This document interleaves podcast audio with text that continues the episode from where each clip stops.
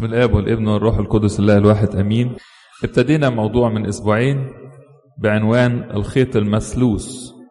وقلنا الخيط المسلوس لا ينقطع سريعا بحسب سفر الجامعة. وقلنا الخيط المسلوس له معاني كتير ولكن اتكلمنا عليه من ناحية معنى الشيء اللي بيربطني بربنا وعلاقتي بالله.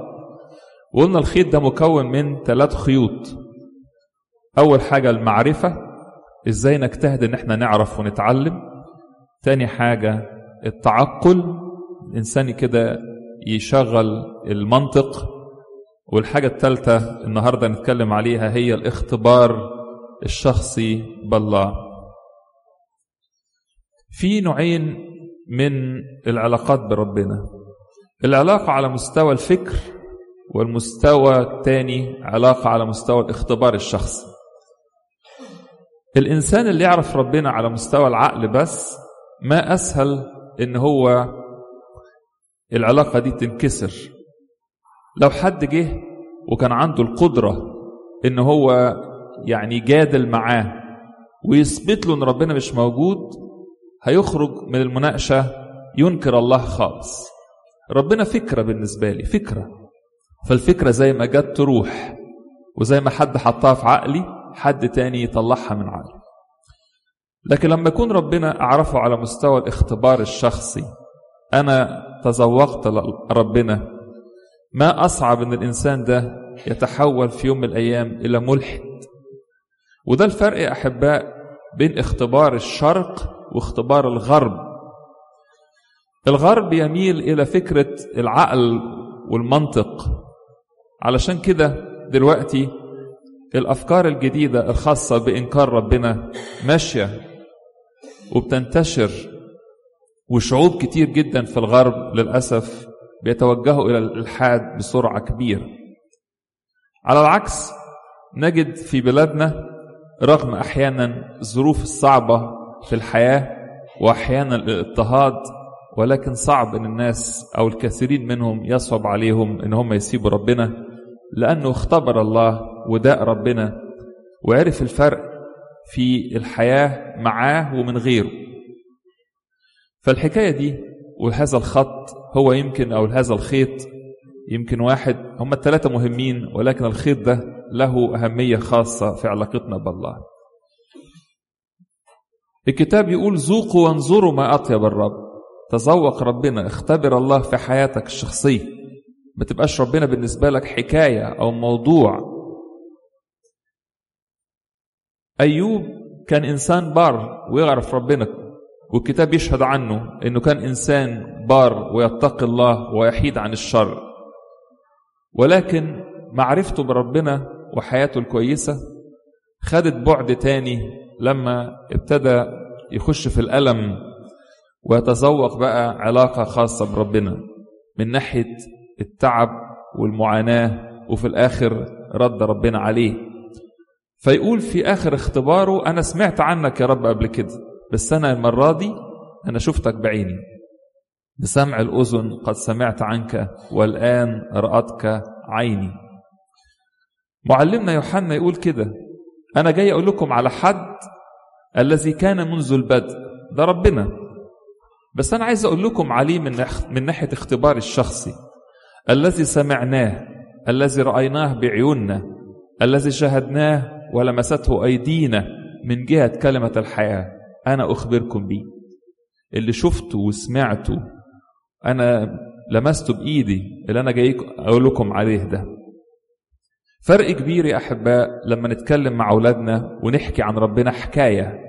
حكاية. ربنا خلق السماء والأرض ربنا جاب الطوفان ربنا جه على الصليب. حكاية. وما بين إن أنت تتكلم عن الله أنت اختبرته في حياتك بشكل شخصي فتتكلم ولادك على اختبارك أنت. لما تقول ربنا صالح ربنا صالح من اختباري الشخصي مش بس من كلام الكتاب المقدس.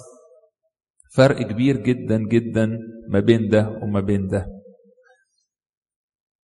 المولود أعمى لما قعدوا الناس الفريسيين يضغطوا عليه الراجل ده مش كويس اللي شفاك. ده شفاك يوم السبت. ده لو كان من ربنا ما كانش كسر السبت. قعد يرد ويقول لهم يا جماعة لو هو إنسان وحش ربنا بيسمع له إزاي؟ وفي الآخر لما تعب قال لهم حاجة قفلت المناقشة خالص. إيه الحاجة دي؟ اختباره الشخصي. أنا يا جماعة أعرف شيء واحد. إني كنت أعمى والآن أبصر. بس خلاص بقى. هي... هيكلموا ضدها إزاي دي؟ هيقولوا له إيه؟ يعني لو موضوع فكرة أدينا بنتناقش لكن ما يقول أنا كنت أعمى ودلوقتي بشوف. هيجال هي إزاي جادله ضد حاجة زي كده؟ عشان كده أكبر شهادة عن ربنا في حياة الناس هو الإنسان اللي حياته تتغير. لأن الإنسان ده اختبر القيامة واختبر عمل الله بحق وحقيقي. فالإنسان ده الناس تبص عليه وتعرف إن ربنا حاضر وموجود. صدقوني أحباء لو أنا قلت ألف وعظة من على المنجلية ما تسويش إنسان اختبر ربنا بجد بجد وحياته اتغيرت. ناس تبص يقول لك ده كان فين وبقى فين؟ إيه اللي غيره كده؟ في حد اشتغل في حياته. الراجل ده اختبر الله فاختباره لربنا هو الشهادة الأعظم عن علاقة حقيقية بالله. الاختبار مش بس يا أحباء اختبار إيجابي. أحيانا الاختبار يبقى سلبي بس يوصلنا لربنا برضه. إزاي؟ الابن الضال قاعد يشتكي في بيت أبوه. مش عاجبه القعدة. وفي ذهنه عمال يفكر القعدة هنا خانقة. بيت أبويا من مش مرتاح فيه. أنا لو خرجت بره هنبسط. أحيانا كتير قوي يبقى الإنسان ابن الكنيسة. بس كل اللي فكر اللي في ذهنه على أنا مخنوق هنا. يا ريتني كنت أطلع بره وأعمل زي بقية الناس. كنيسة عمال تقول لي اعمل وما تعملش اعمل وما تعملش. الابن الضال طاوع الفكر اللي في ذهنه وقال لابوه أنا همشي اديني قرشين بتوعي وامشي. وخرج.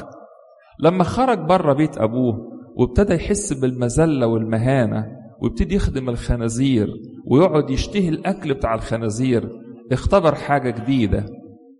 الذل بتاعه علمه إن العيشة في بيت أبوه ما كانش فيه زيها. فراح قعد وقال لنفسه كده. كم من أجير عند أبي يفضل عنه الخبز وأنا هنا اهلك جوعا الاختبار بتاعه خلاه يقول أنا الآن أقوم وأرجع إلى أبي. أحيانا كتير قوي لما الواحد يبتدي يتبطر على ربنا ويتبطر على الكنيسة وعلى الأصوام وعلى الصلوات يقول لك خلاص أنا هسيب كل الكلام ده وأعيش زي بقية الناس هو الناس دي كلها يعني وحشة. فلما يطلع بره يختبر حاجة جديدة. يختبر الإحساس بالفراغ ويختبر الوقوع في العادات السيئة والرديئة وإدمان الحاجات اللي هي النجسة. فيبتدي يحس إن هو أنا كانت حياتي أحسن من كده. حياتي كانت مع بين ربنا كانت ليها ترتيب وليها معنى. الاختبار ده أحباء إحنا المفروض إن إحنا بنبنيه بسنين العمر. عشان كده الإنسان لما يكبر في التقوى يكبر وهو بيخاف ربنا الإنسان ده في نهاية حياته تبقى كل كلمة بيقولها ليها معنى. ليه؟ علشان الكلام ده جاي من اختبار. ده بيقول لنا من حاجة هو عاشها.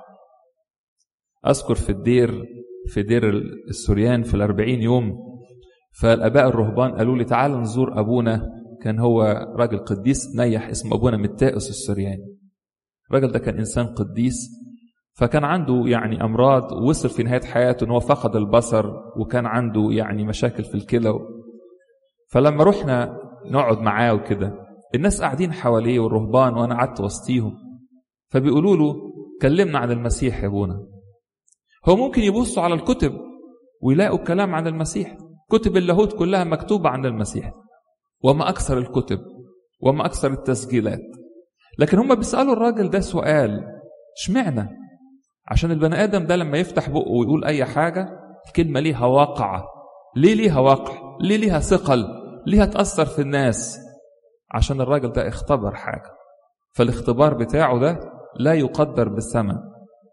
أنا أذكر هذا الرجل يعني القديس فهو أول حاجة جت على باله فهو رد قال كده. قال أنا أتكلم عن المسيح. هو كان كل كلمة يبكي. إحنا كلنا رغم إنه ما قالش حاجة قال بس هو أنا أتكلم عن المسيح. كلنا اتأثرنا وأنا لسه فاكر المشهد بتاعه وهو بيقول العبارة دي وهو عمال يبكي. هو ما قالش حاجة لكن ليه اتأثرنا بيه؟ عشان عنده اختبار. إحساسه بحضور الله خلاه مش قادر حتى يتكلم ولا ينطق. الاختبار ده شيء يا أحباء يؤثر في الناس أكثر من مئة كتاب ومئة وعظة بنسمعها بسمع الأذن. داود في نهاية حياته يقول كده الحي هو الرب الذي فدى نفسي من كل ضيقة. لما نسأل داود تحب تقول إيه عن ربنا في نهاية حياتك؟ يقول الله حي الذي فدى نفسي من كل ضيقة. بس أنت يا داود اتضايقت حاجات كتير. دخلت في مشاكل وحروب. ولادك قاموا عليك. وابن اغتصب بنت وولد قتل ولد وشغلانة. تتكلم على إيه فدى نفسي من كل ضيقة؟ أنا دخلت في مشاكل كتير وضيقات كتير. بس ربنا خرجني منها على رجلي. ده اختباري معاه. ويقول لنا داود كده اختبارات تانية. يقول له أنا كنت فتى والآن شيخت كبرت في السجن سجن في السن أنا آسف. طب كبرت في السن عايز تقول لنا إيه؟ يقول لك لم أرى صديقا تخلي عنه ولا ذرية له تلتمس خبز. ده اختباري. مفيش حد يتكل على ربنا ويخزى أبدا. لما نتسمعها من واحد في السن ده ليها معنى تاني. تلميذي عمواس اعصروا لما شافوا المسيح على الصليب وقال لك خلاص القصة خلصت وخاب أملهم وقالوا إحنا كنا نتمنى إن ده المزمع إن هو يفدي إسرائيل. ياما في حياتنا في حاجات زي كده. الواحد يقول يا ريته كان ربنا كان عمل كذا. وممكن من جواه من قلبه يقول لك ربنا يعني يعني خيب ظني. أنا كنت فاكر ربنا هيعمل كذا. السيد المسيح عمل إيه مع تلميذي عمواس؟ جه واتكلم معاهم وفتح لهم الكتب بس اللي غير حياتهم هو إيه؟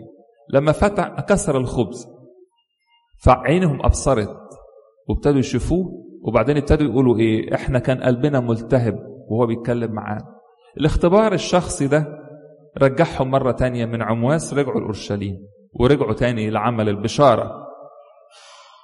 اللي إحنا كنا فاهمينه كان فاهمين غلط. الله معانا وموجود حتى وسط الضيقة حتى هو على الصليب.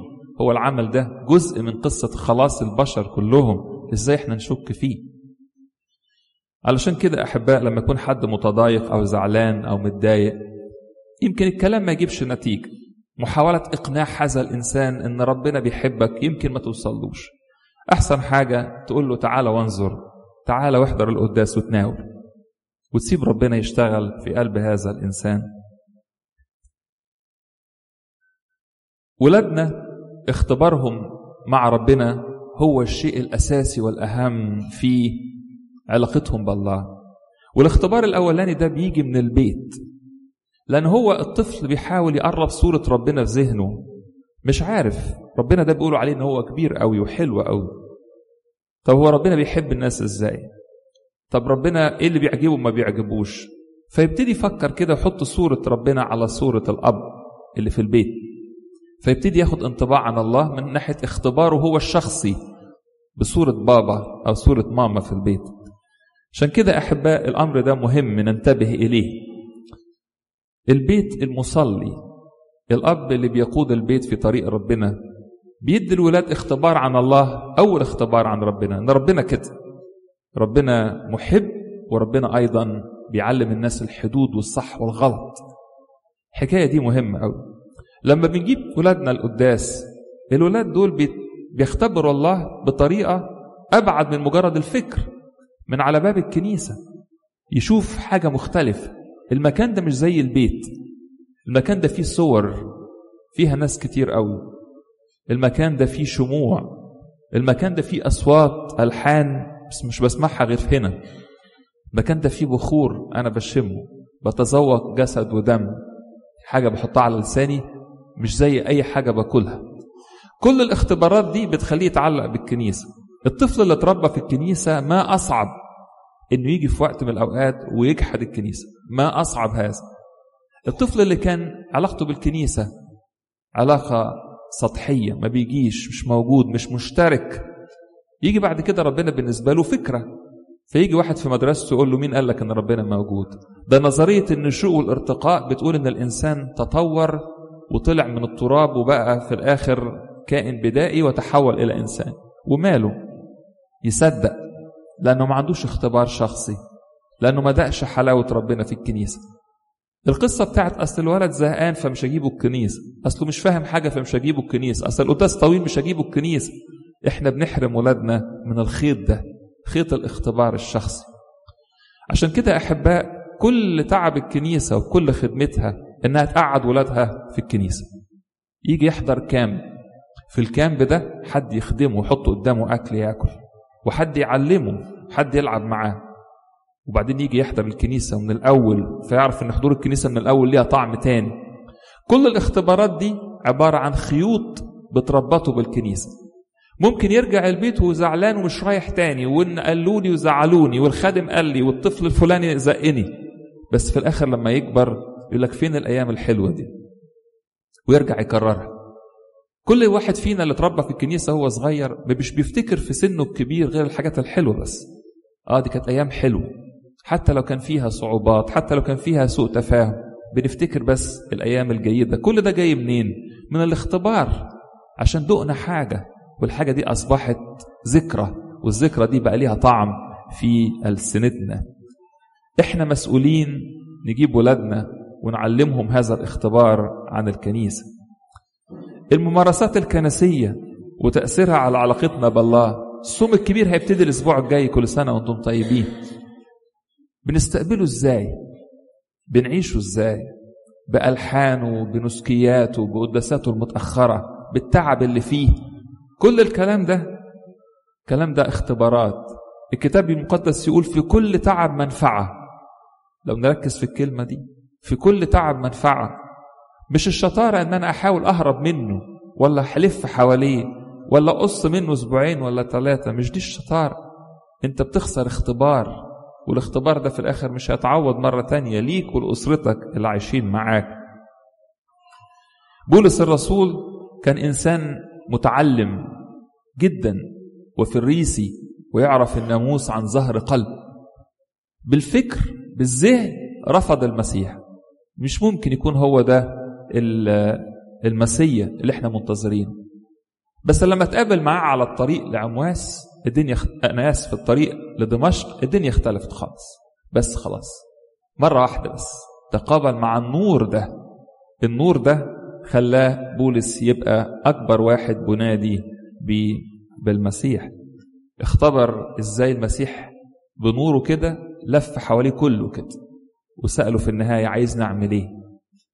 الاختبار يا أحباء هو سر التغيير في حياة الناس.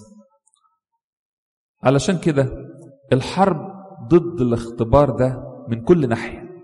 عدو الخير عارف إن الأمر ده مهم فيحاول إن هو يضيعه من إيدينا ويضيع الاختبار من إيدينا بأشكال كتير قوي زي إيه مثلا؟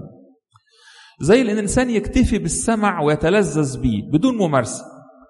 يقول لك يا سلام سمعت وعظه من أبونا فلان ولا سيدنا فلان عن موضوع الصوم. ياه! اثرت جدا. موضوع متكامل. لازم تسمعها فتسأله هو أنت هتصوم؟ لا الحقيقة إحنا مش بنصوم. أو مش بنصوم من الأول. طب وأنت إيه اللي عجبك في الوعظة؟ كلام حلو. الكلام من غير اختبار في الآخر إيه؟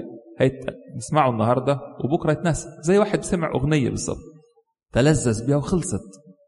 فدي واحدة من الحروب الاكتفاء بالسمع بس. كلام حلو. بس في الآخر سمعت وعظات عن العشور. بس لا أنا أنا في دماغي العشور دي مش هديها مش, موضوعي. موضوع. فمش هعرف أختبر يعني إيه البركة اللي بتيجي من ان أنا أعطي من أعوازي. سمعت وعظات عليها يا سلام وعظة مؤثرة جدا. أبونا اتكلم على الناس بقى اللي بيدوا من أعوازهم والبركة اللي بتحل عليهم. هل الوعظة دي أقنعتك؟ لا أنا عجبتني بس.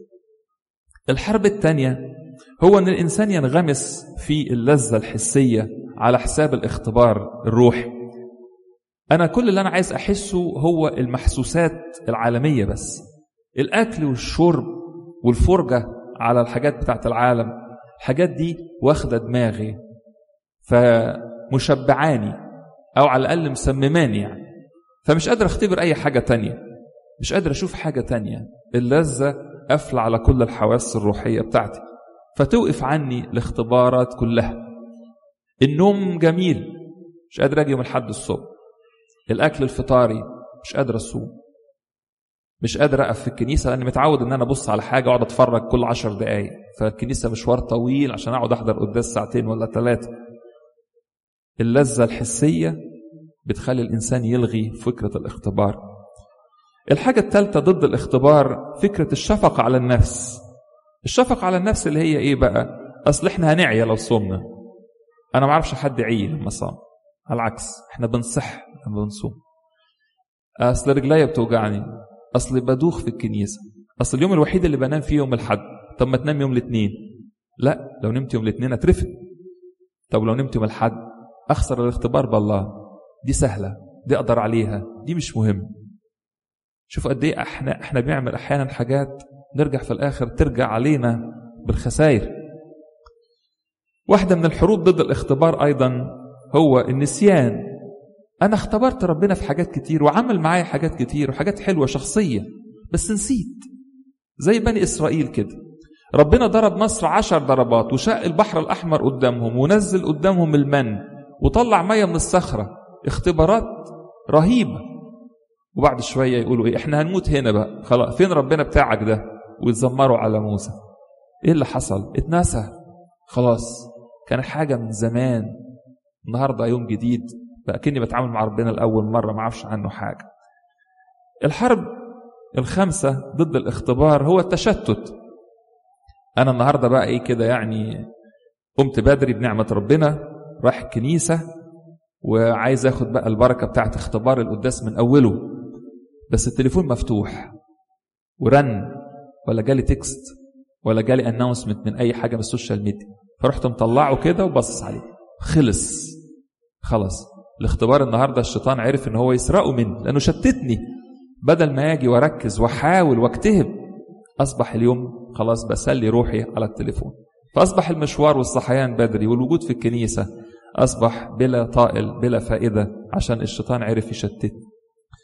آخر حاجة أحباء إحنا قلنا الخيط المسلوس هو المعرفة العقل أو التعقل والاختبار. إيه البركات اللي تيجي علينا لما الإنسان يكون علاقته بالله مسنودة بالثلاث حاجات دول؟ أقول كم نقطة بسرعة كده. أول حاجة القدرة على التأثير. يعني إيه؟ واحد عارف عن ربنا وعقله انتاكت شغال ومختبر الله قدرة هذا الشخص إنه يوصل رسالة أكتر من أي حد تاني. معلمنا بولس الرسول يقول إذ نحن عالمون مخافة الله نقنع الناس. ليه أحيانا ولادنا ما بيصدقوناش؟ يمكن عشان إحنا مش مقنعين بالنسبة لهم. مش مقنعين بالنسبة لهم ليه؟ يمكن عشان اختباري أنا الحقيقة ما هواش واضح فمش قادر أقنعه بحاجة. هو أنا بكلمه عن ربنا وفي الآخر بيشوف صورة فيا الصورة دي لا تعكس الله. انت تتكلم عليه يبقى أول حاجة القدرة على التأثير. الحاجة الثانية ثبات الإيمان. الإنسان اللي مربوط بربنا بالثلاث خيوط دول المعرفة والتعقل والاختبار ما أصعب ما أصعب إن إيمانه ينهار بربنا. عدو الخير طول الوقت بيحاول يزقنا بعيد بره عن ربنا. ربنا ما بيحبكش ربنا مش عارف بيعمل إيه ربنا بيسوي إيه ربنا له ناس ناس. الإنسان اللي عنده الثلاث حاجات دول في علاقته بالله يصعب عليه ان هو يسقط ابدا. المولود أعمى زقوه زي ما زقوه. كان عنده معرفة وكان عنده تعقل وكان عنده اختبار شخصي خلته يقبل حتى إنه يطرد من المجمع ويطلع بره يقابل المسيح. إحنا في زمن الحرب ضد الإيمان ما أصعبها. هذه البلد التي نحيا فيها ليست بلد مسيحية anymore. And we know this. It's a fact. And it's a sad one. لأن البلد دي ابتدت في الأول خالص على قوانين وعلى أسس مسيحية. It is not anymore. إحنا النهاردة لازم ناخد بالنا. الدنيا في مصر مختلفة شوية. في مصر ممكن حد يقول لك أنت مسيحي ويضحك عليك. يقول لك أصل أنت بتعبد ثلاث آلهة. عارفين القصة دي واخدين عليها. لكن هنا لا. هنا الوضع مختلف خالص. عايز تحمي ابنك خليه يتربط بالثلاث خيوط دول. عايز تحمي نفسك اتربط أنت كمان بالخيوط الثلاثة دول. الحاجة الثالثة الإنسان المربوط بالله بالخيوط الثلاثة دول التجارب ما تكسروش لأنه عنده اختبار وعنده معرفة بتقول إن كل الأشياء تعمل معا للخير. واختبر قد إيه ربنا قبل كده دخل معاه في مشاكل وخرجه منها كويس. فالحاجة ما تكسروش أبدا. مهما تعب مهما يعني انحنى تحت التجربة زي أي إنسان بس ما يتكسرش. الحاجة الرابعة إن الإنسان يشيخ شيخوخة صالحة. يكبر ويتقدم في السن وهو بيتقدم في علاقته بالله. الشيب مش معناه إن الإنسان يبقى بشكل تلقائي تأتي عليه الحكمة. لا. اللي يكبر مع ربنا هو بس اللي يشيخ شيخوخة صالحة. في مرة قصة بتقول إن في في كنيسة فالكنيسة دي كان عندهم راجل الراجل ده بيقول أشعار. وإنسان له خطابة كده شكل خطابي. فجابوه قالوا له تعالى قول لنا مزمور الراعي الرب لي راعي. فوقف الشاعر ده يتلو على الناس الرب لي راعي فلا يعوزني شيء. فقال المزمور قال المزمور الناس اتأثرت وفرحوا قوي والناس يعني ابتدوا يسقفوا للراجل الشاعر الجميل ده. وبعدين الأب الكاهن عارف راجل عجوز في الكنيسة فقال له يا عم فلان أكبر واحد في السن في الكنيسة راجل تقي. قال له يا عم فلان تعالى قول لنا مزمور الراعي. فالراجل قال له أنا يا أبونا بالعافية بقدر أقرأ أنا مش بشوف. قال له معلش تعالى قول. الراجل جه ومسك الكتاب المزمور وابتدى أول كلمتين وبطل يقرأ لأن بطل يبص لأنه حافظه. فابتدى يقول الرب لي راعي فلا يعوزني شيء. في نهاية المزمور الناس كلها بكت. المزمور هو هو. والراجل الشاعر قاله بطريقة أعجبت الناس أعجبت مسامعها. بس الراجل العجوز ده لما قال الرب لي راعي وابتدى يكمل المزمور الناس حسوا إنه بيتكلم من اختبار شخصي. وهذا الإنسان شاخ شيخوخة صالحة في علاقة حقيقية بالله طول الوقت لغاية منتهى الأيام. الحاجة الخامسة الخيط المسلوس ده بيخلينا عارفين السكة. وحتى لما نقع بنعرف نقف إزاي. ونعرف نقول للآخرين على الطريق أيضا لأن أنا عارف السكة. أنا ماشي عليها مش بس واقف زي العلامة اللي بتشاور السكة من هنا. يا ترى إحنا عايزين نبقى مع أولادنا إيه؟ مجرد علامة على الطريق بتشاور ولا واحد عارف السكة بيمسك إيده ويقول له تعالى يا ابني همشي معاك ونوصل مع بعض؟ أنا عارف السكة ومشيت فيها قبل كده ما تخافش. يقول بيه أوكي.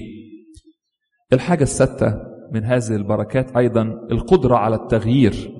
والقدرة على النمو الروحي إنسان يتغير ويكبر ويتحسن والنهاردة أحسن من امبارح والسنة دي أحسن من عشر سنين فاتوا.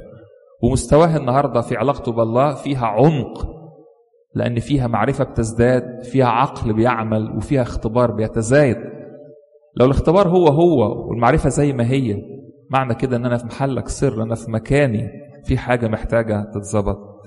الخيط المسلوس لا ينقطع سريعا. ربنا يعطينا أحباء نبقى مربوطين بالله بالخيط المسلوس ده خيط المعرفة خيط العقل والمنطق والتعقل وخيط الاختبار الشخصي لإلهنا المجد الدائم إلى الأبد. آمين. تفضل